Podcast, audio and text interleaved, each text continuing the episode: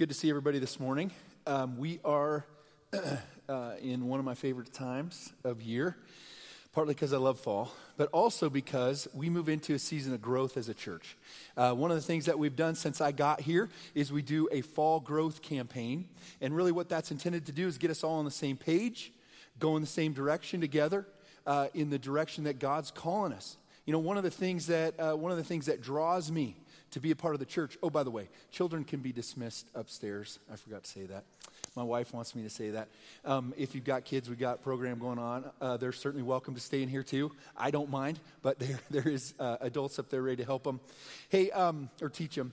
Um, so anyway, we moved into, uh, we have a growth campaign, and the, again, the goal is part of what makes me want to be a part of the church, and that is that I'm with a group of people headed somewhere.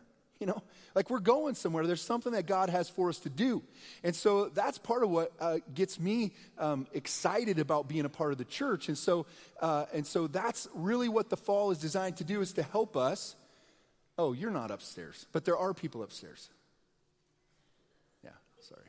I just saw my wife in here and I realized I just said she was upstairs. Okay. The kids are not up there alone. They're, they're,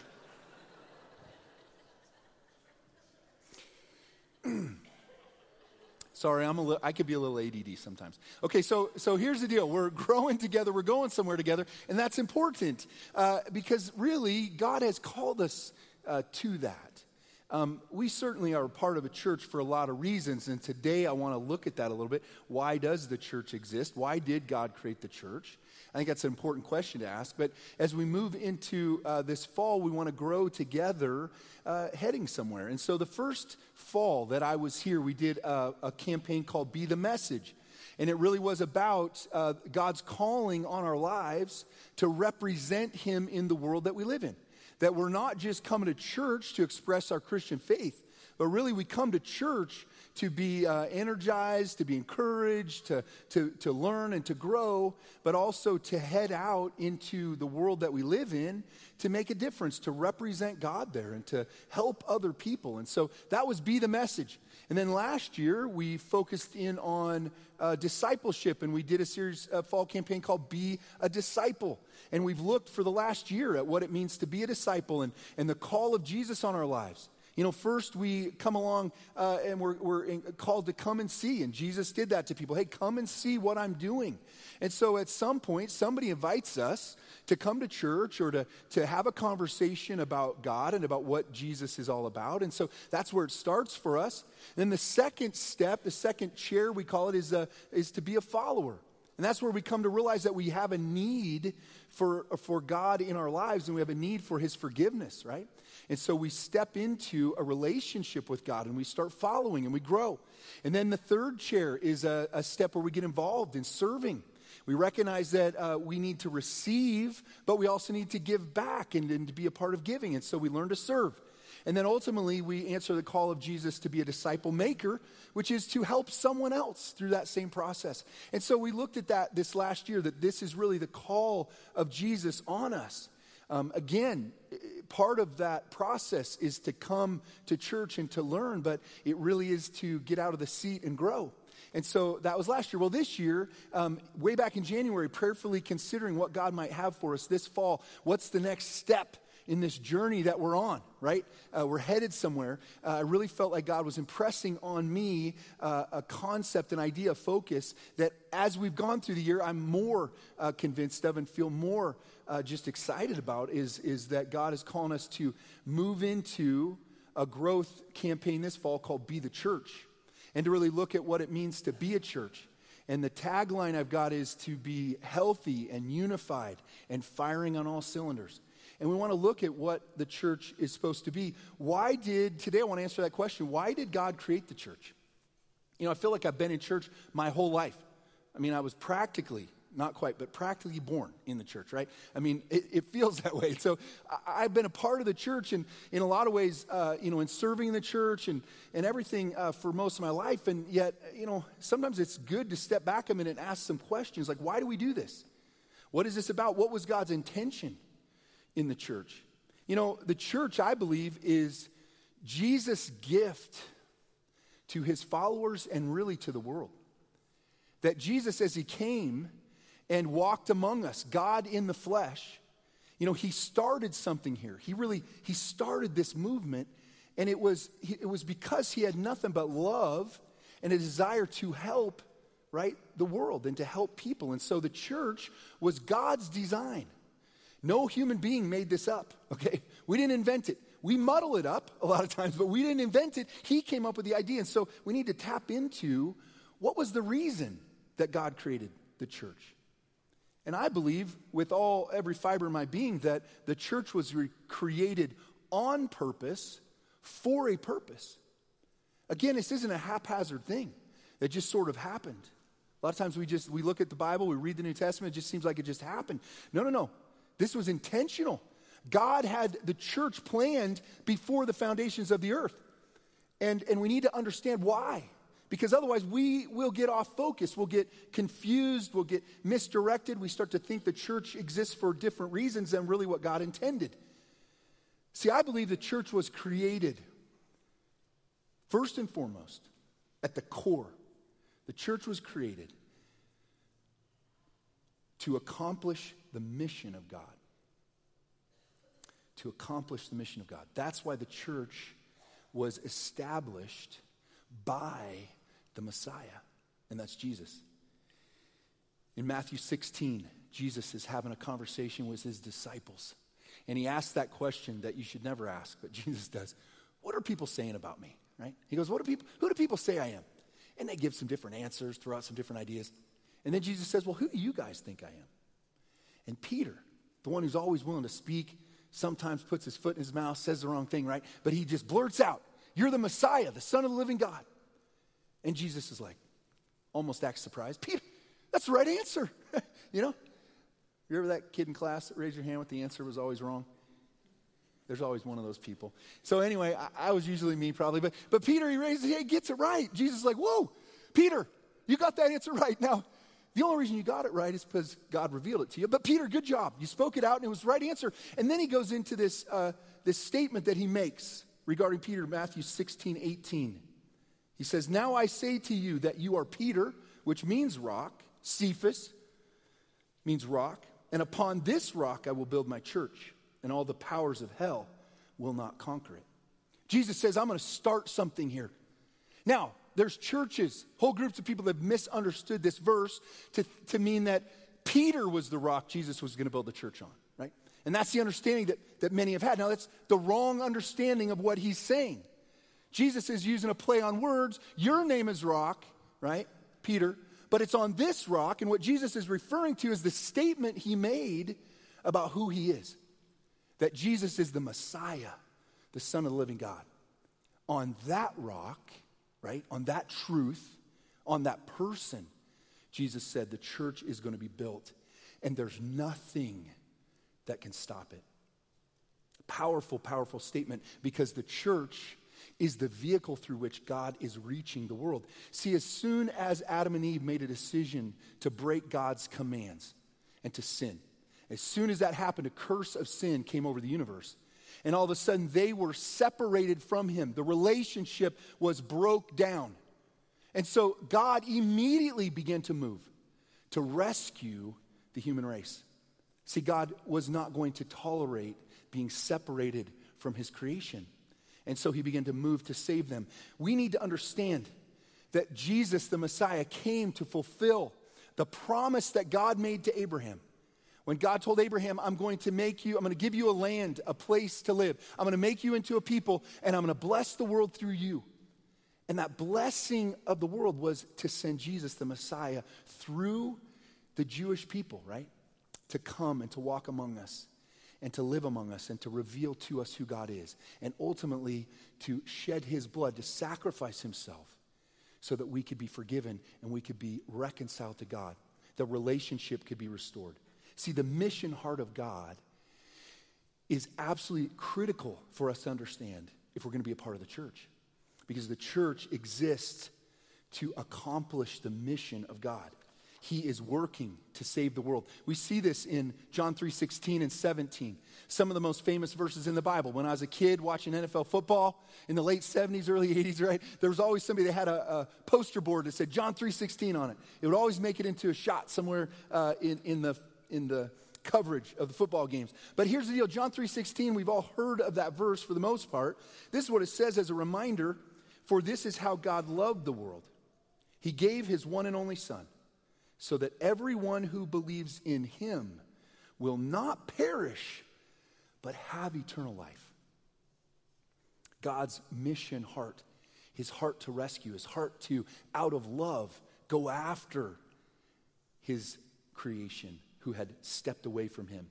And we see very importantly the role that Jesus filled, the, the, the reason that he came, the tone with which he came in verse 17 says God sent his son into the world not to judge the world. There will be a day of judgment.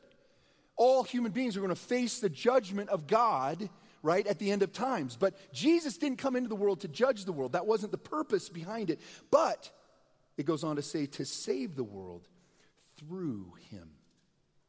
The church was created to rescue the pinnacle of God's creation, and that is us, the human race, made in his image and made to reflect Him and His character. That's how we were designed to live. We have built into us, for this reason, right? We have built into us a deep need to belong. The, the need for belonging is something that all human beings experience and feel very acutely.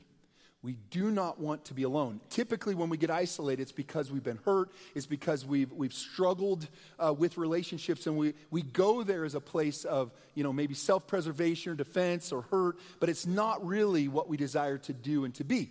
Now, some of us are introverts and we need our time alone. I get that. But, but we're designed to be with people and to know where we fit, how we belong in this life.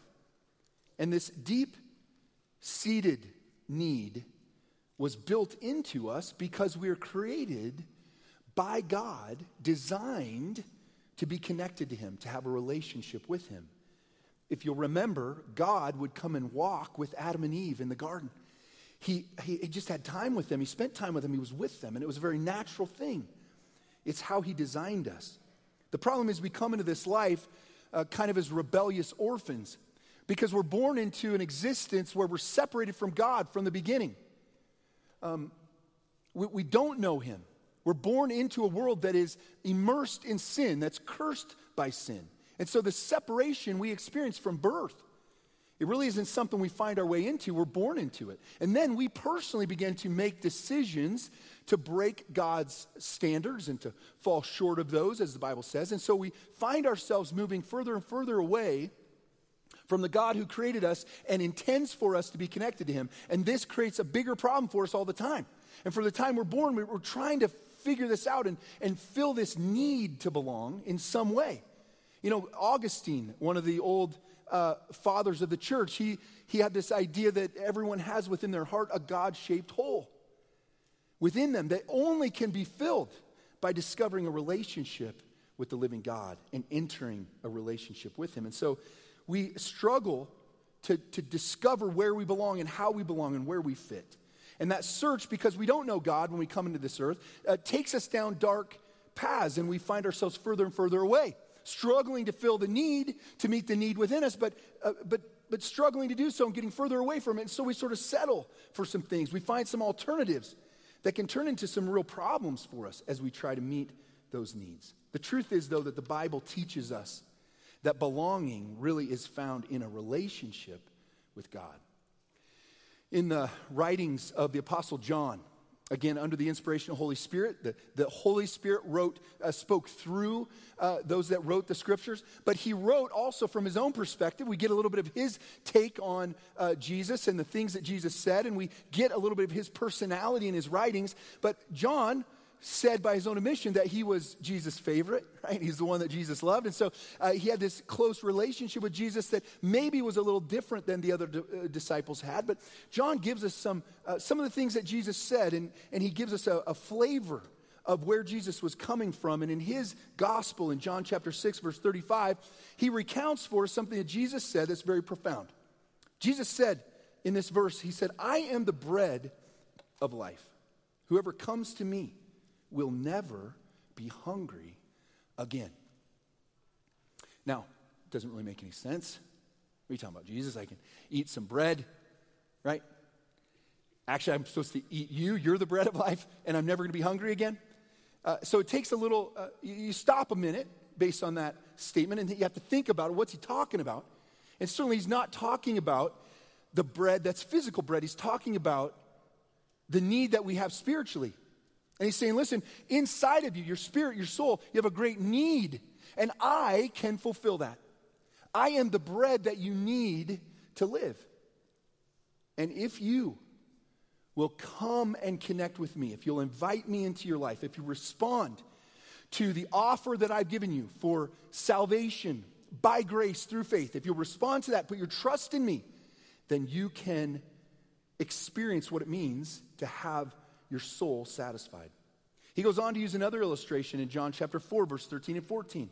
Jesus having a conversation with a woman at the well about water. And Jesus says this anyone who drinks this water, he's referring to the water in the well, anyone who drinks this water will soon become thirsty again. But those who drink the water I give will never be thirsty again. It becomes a fresh, bubbling spring within them, giving them eternal life. Water and bread are uh, some of the greatest needs we have, right? They're our core needs for survival. Without food, we can't live very long. Without water, even less. We must have these to exist, right? To just live. And Jesus tapping into those needs we can understand physically. He says, You have those same needs spiritually. You have a need spiritually to be connected to me. You need to know where you belong. You need to be in relationship with me. That's how you're going to have the deepest needs of your soul met. Jesus talking about bread um, in another verse in Scripture in Matthew 4 4, you know, Jesus is, uh, goes through a period of testing where he um, fasts for 40 days. He doesn't eat. And coming out of that, the devil comes to him and begins to tempt him. This is a testing for the ministry that he's to begin. And so, uh, Jesus, as the devil comes to him, the first thing he does is he says, Listen, Jesus, you're hungry. Why don't you use your God power to turn these stones into bread? You could just speak to him and turn them into bread, and then you can eat and meet the need of your body. And Jesus certainly feels this need in a powerful way, but he responds with a profound answer to the devil's temptation. Look, it's not, it's not wrong to eat bread. But the devil was asking him to go around God's will and God's plan for him to use his supernatural power to meet his own needs, which is not what they were designed to do. And so in Matthew 4 4, Jesus answers the devil by saying this People do not live by bread alone, but by every word that comes out of the mouth of God something really powerful about God. I heard someone giving a testimony recently saying the reason that they made a decision to follow Jesus is they came to the recognition that Jesus' words and who he is are exactly the same. There's no distinction between, between who Jesus is and what he says. And that's the power, in a sense, in God's word, is that when we interact with God's word, we get to interact with God himself. There's absolute, complete fidelity between God and his words. And so, Jesus saying, Look, the, the bread of life that you need, right? You don't just need bread to live physically, you need that, but you need the words of God to live spiritually. Have you come to realize? Have you come to realize that you need God in your life you need Jesus in your life. You need the bread that He offers, the water that He offers, that your need for that is even greater than the bread you can get at the Gehring Bakery. Or maybe even the bread you can get at the bread doctor, Torrington. Those are really good. But Jesus saying, listen, as good as those are, you have a need spiritually that if you don't fill, if you don't meet it, you're going to have a deficit in your life. See, we come into this life, our soul and our spirit, again, they're dead. They're withered and, sh- and shrunken, and they need to be brought to life. And Jesus says, I can do that. I can give you the nourishment you need to discover really where you belong. We find belonging in God. We really can't discover where we fit, how we fit. We really can't have the deepest needs of our souls met without a relationship with God through Jesus. The body needs about three quarts of water a day to operate efficiently. It helps break up and soften food. The blood, which is 90% water, carries nutrients to our cells. As a cooling agent, water regulates our temperature through perspiration, and without its lubricating properties, our joints and muscles would grind and creak more than they already do in some of us. We need water. You need the water that Jesus gives. You need the bread of life, and you need the water that will become a spring within you. Listen, if you haven't discovered that yet, if you haven't stepped into a relationship with God, if you haven't come to God and said, Listen, I know where I stand with you. I know there's sin in my life. I'm a sinner, and I need your forgiveness. I need that relationship with you repaired. If you haven't done that yet, I just want to urge you this morning to take the time to think through where you're at in your life. You will not understand why you're here until you belong and find your belonging in Jesus. There's this relationship that's been broken. And in 2 Corinthians 5, Paul talks about how this relationship gets fixed, and he talks about this ministry of reconciliation. You know, if you get reconciled to somebody, it's when you were at odds and you were at disagreement, and then reconciliation is coming back together and working out that, rec- that, um, that those issues so that the relationship can be restored. In 2 Corinthians 5, Paul says this, starting in verse 18, and all of this is a gift from God who brought us back to himself through Christ. God brought you back to himself. He wants to bring you back to himself through Christ. And God has given us this task, Paul says, speaking of himself, uh, uh, this task of reconciling people to him. For God was in Christ reconciling the, word to, the world to himself, no longer counting people's sins against them. And he gave us this wonderful message of reconciliation.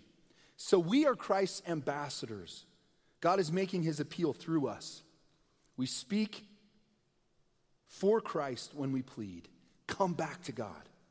For God made Christ, who never sinned, to be the offering for our sin, so that we could be made right with God through Christ. Listen, reconciliation. You need your rela- uh, the relationship with God restored. You need to be reconciled to God. If you haven't put your trust in Christ, if you haven't trusted in what Jesus did for you on the cross to pay for your sin, then your relationship with God has not been restored. Listen, um, just being a, a, a, a God fearing person, yeah, I believe in God. Yes, I'm, of course I'm a Christian, right? Uh, we hear that a lot in our country. It used to be that be, to be an American was to be a Christian. That's called cultural Christianity. That's not saving Christianity, okay? Because Jesus said, no, no, no, it's not just saying you're a Christian and believing in me. In fact, the Bible tells us even the devil believes in God, the demons believe in God, they know who he is. It's actually surrendering yourself to what God's done for you and acknowledging that you need his forgiveness. You need the work of Jesus on the cross for you, for your sin, to pay for it so that you can become right with God. And that requires a process of putting your trust in him. The word belief can be a little uh, light and a little cheap. It isn't, but it can be if we don't understand what it means. And I want it to be clear for you because you need to know that you belong to God. Are you right with Him? Have your sins been forgiven? Have you been reconciled to God? I would urge you if you have any questions about that, man, uh, anybody on staff, Ken, Ben, myself, Mary, we'd love to help you make that decision with that process. You need to have a relationship with God, you need to find your belonging in Him. Once our greatest need to belong is met in Jesus, then He pulls us into community because belonging is found through relationship with others. You know, we see this uh, in the early church again as uh, the disciples uh, were huddled together in an upper room, about 120 of them, and they were scared. They didn't know what was going to happen.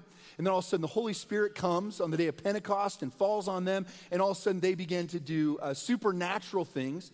They go out in the street and they start testifying to who Jesus is, that he's the Messiah, that, that there's the need for forgiveness found in him. And and thousands of people make the decision to trust Christ. And this, this community begins. Matthew chapter, or Acts chapter 2, verse 42 says, This is what it looked like when they came together.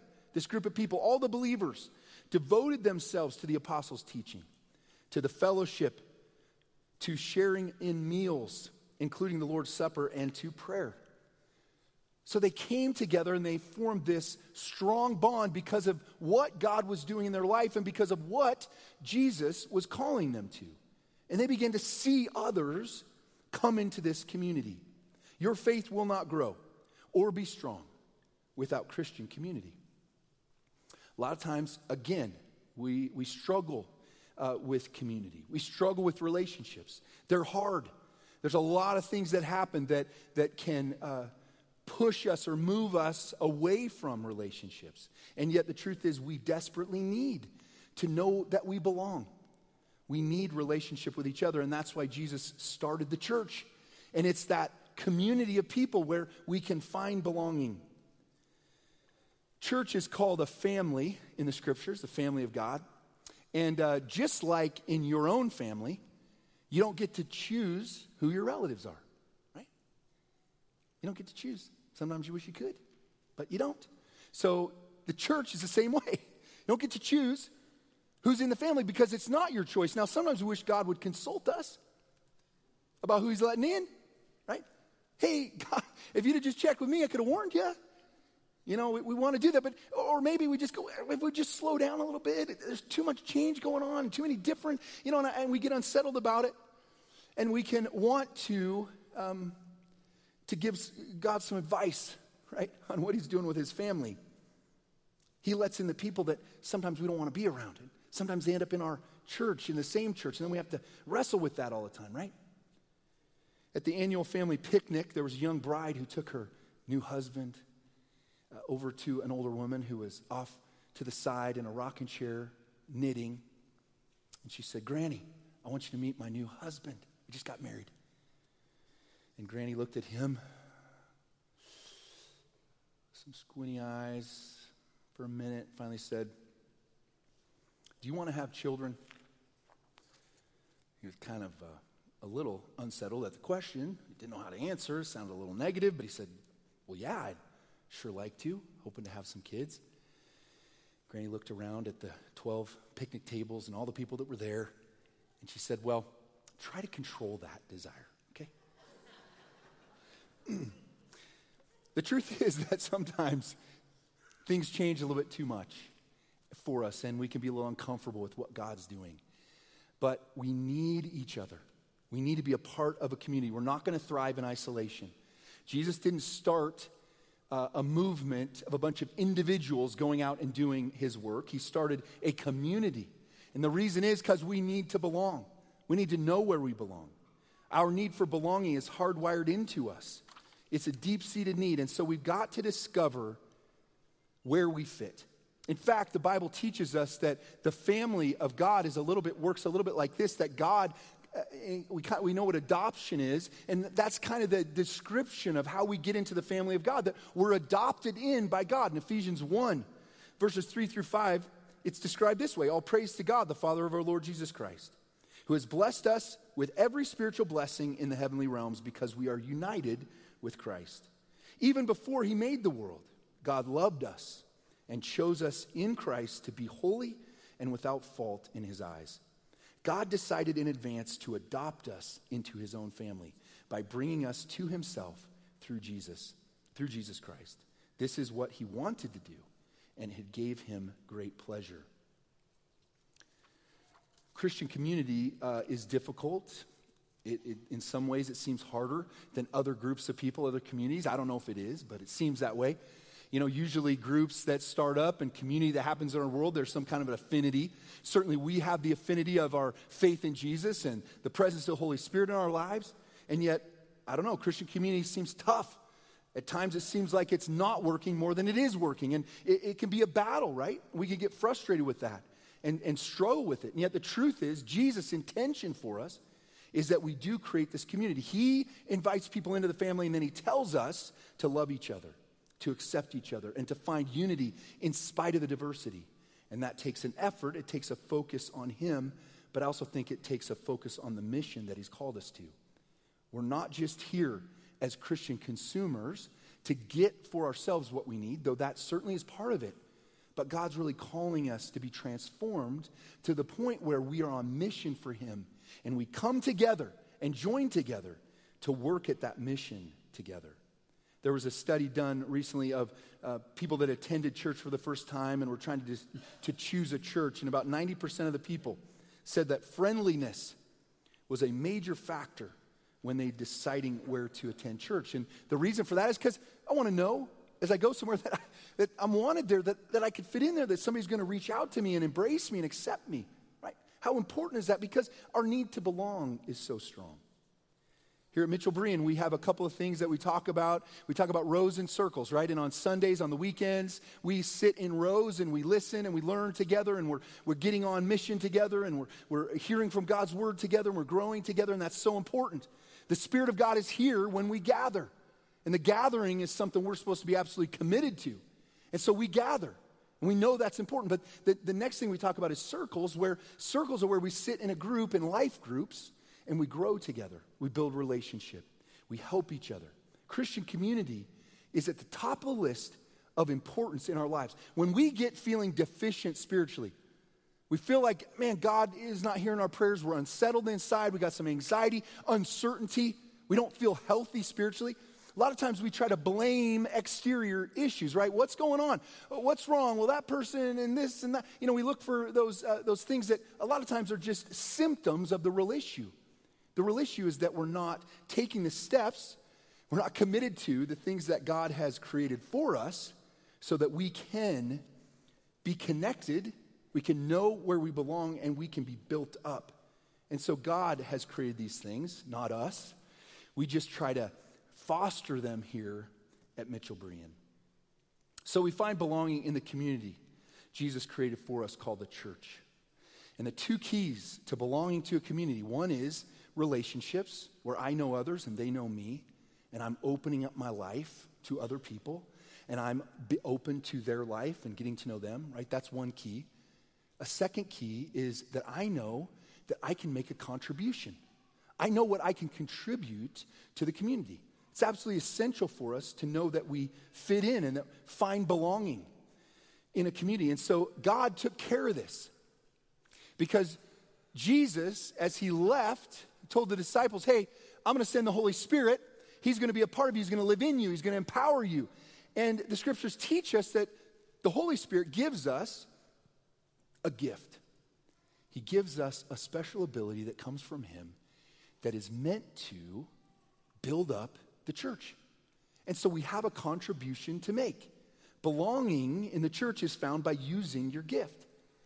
In 1 Corinthians 12, I put it in the notes. I'm not going to read the whole chapter.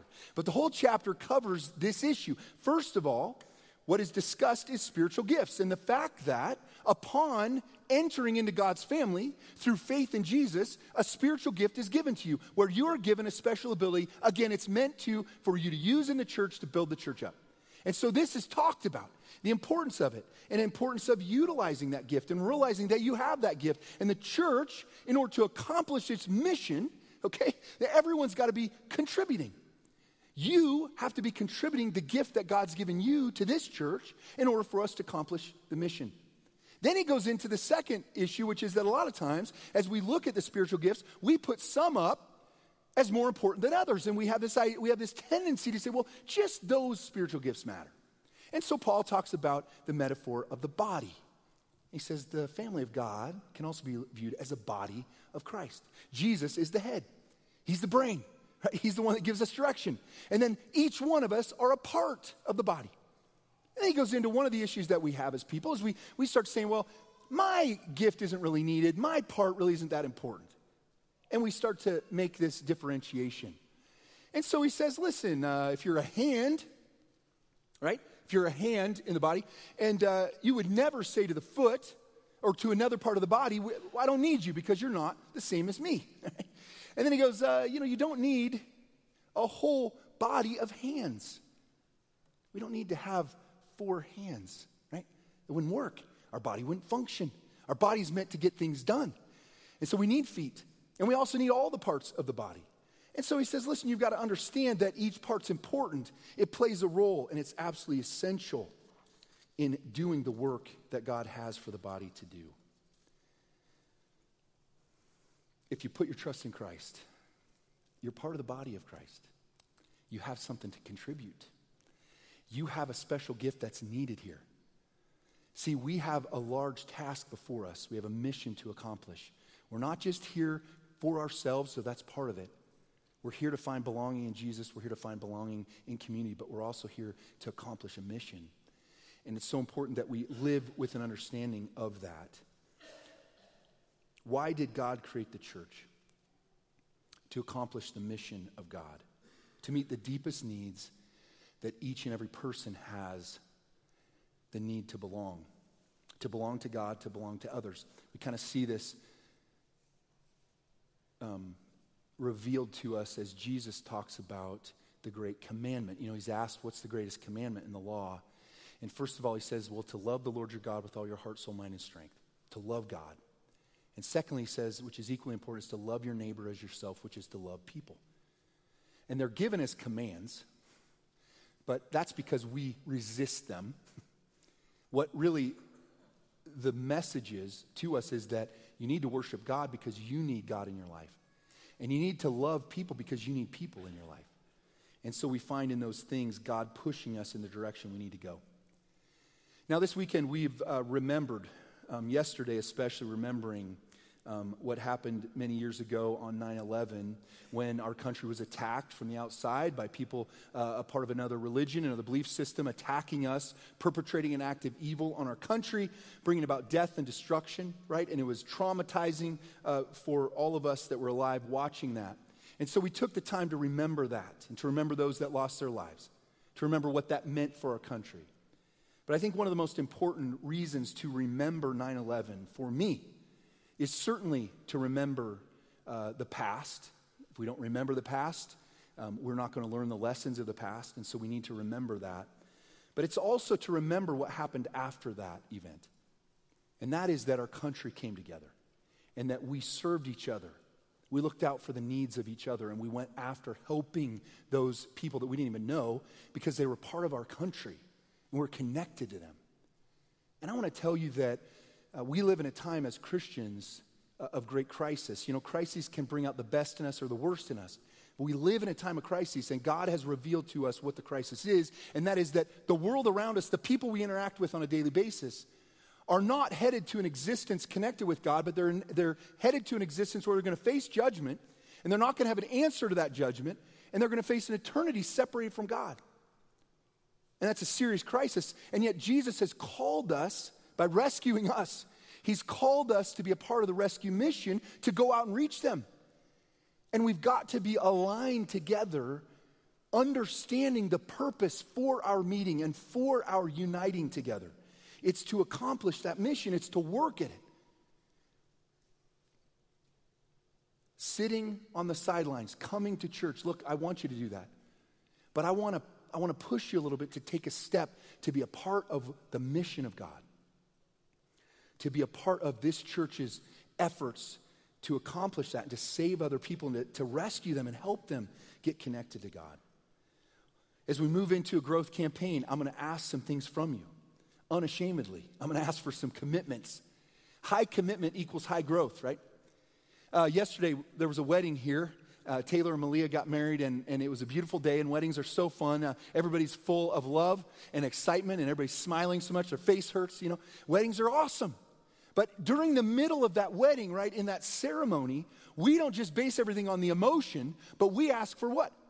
We ask them to take vows that equal commitment Because vows and commitment are actually what it takes to fulfill a marriage covenant. And so we ask for that. So I'm asking for commitment from you over this growth campaign. There's three commitments I want to ask of you. First of all, commit to being here each week for the eight weeks of our campaign. We start the last weekend of this month. Being in church every weekend might be a big step, but I want to ask you to make that commitment.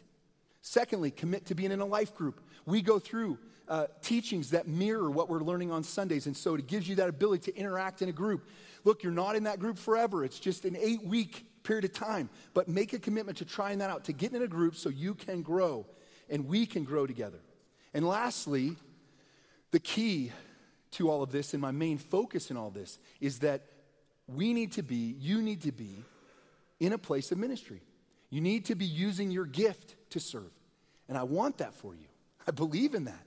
And as hard as it might be, I want to continue to call you to consider that. So, we're going to have a ministry fair during this fall campaign and lots of areas to serve, lots of things that you can do. But I just want to reiterate that your gift is needed here for us to accomplish the mission.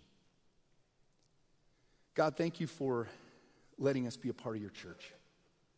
Thank you for creating it, making it uh, into this amazing thing that, though flawed and though uh, struggles at times, God, it's so good. It represents a life giving place in this world where people can find belonging. They can understand that they belong to you and have a relationship with you uh, reconciled and fixed so that they know that they're right with you and can experience that the goodness that you bring into our lives, the forgiveness, the healing. And God, for this church, for a place to connect and to belong with others and to find a place to fit in and to contribute. And God, I just pray that you'd help us as a church to grow in these areas through this fall campaign. God, help us to connect with your word, connect with you, the person of Jesus. For it is your church. You started it, you sustain it, and you call us to join in and be a part of it and work together to reach the world around us. And God, we want to be a healthy, unified church, firing on all cylinders. And we know that that's impossible because we're flawed, sinful human beings. But God, we're praying that you would do a miracle here in our hearts and that you would give us a vision for what you want to do. We pray these things in Jesus' name. Amen.